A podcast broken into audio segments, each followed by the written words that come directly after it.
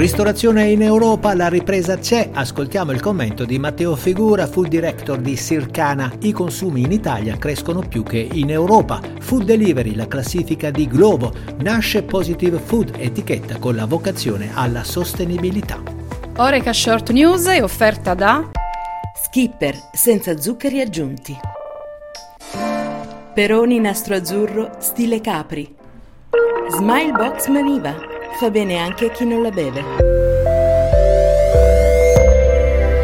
Buongiorno e bentrovati nel podcast di Oreca Channel Italia. Parliamo oggi di una ricerca della società Sircana che contiene ottime notizie per gli operatori Oreca, ovvero una continua ripresa della ristorazione in Europa grazie al ritorno dei consumatori in bar, ristoranti e in altre strutture. La spesa totale del settore è tornata ai livelli precedenti alla pandemia, 308 miliardi di euro nei 12 mesi terminanti a maggio 2023.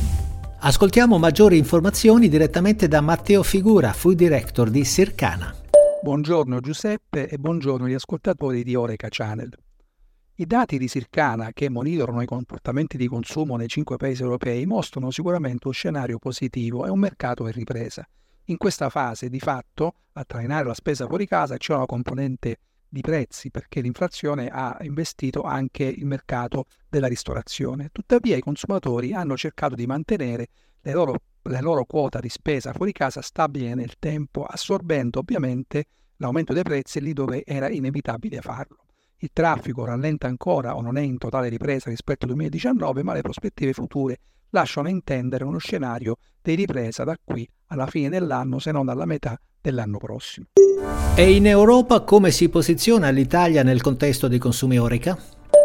All'interno del contesto europeo l'Italia non è fanalino di coda e questa è sicuramente una buona notizia rispetto ai trend che eravamo abituati a vedere nel periodo pre-pandemici, dove la crescita del mercato italiano è sempre stata più lenta rispetto a quella degli altri paesi europei. A guidare fondamentalmente la ripresa italiana è soprattutto una componente di convivialità e di esperienza in questa fase in cui il traffico non è ancora eh, ai livelli pre-pandemici, ciò che manca sono le componenti funzionali legate soprattutto alla mobilità. Ci muoviamo meno, usciamo meno fuori casa e di fatto mancano delle occasioni eh, di consumo che noi avremmo fatto passando tempo fuori casa. In Italia questi, questi, fenomeni sono più evidenti in paesi come la Francia, come la Germania, dove soprattutto in Francia la componente della della, eh, della, mensa di lavoro è molto molto forte nel comparto del fuori casa. In Italia invece vince la quota di convivialità, di esperienza, quindi cene, aperitivi e uh, momenti di socialità guidano i consumi fuori casa e fanno sì che l'Italia appunto non sia fanalino di coda ma sia tra i primi tre all'interno della crescita del mercato complessivo, quindi a trainare i consumi fuori casa in Europa.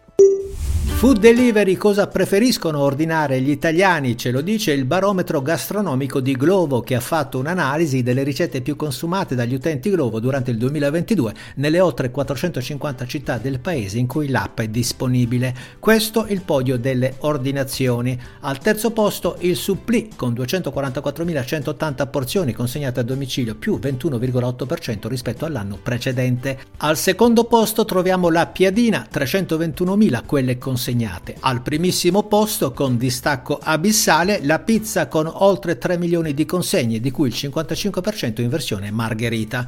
Non male questi dati pubblicati dalla Glovo che registrano, almeno per il 2022, un mercato del food delivery ancora vitale anche se non mancano le difficoltà come abbiamo evidenziato in una puntata di Orica Short News della scorsa settimana.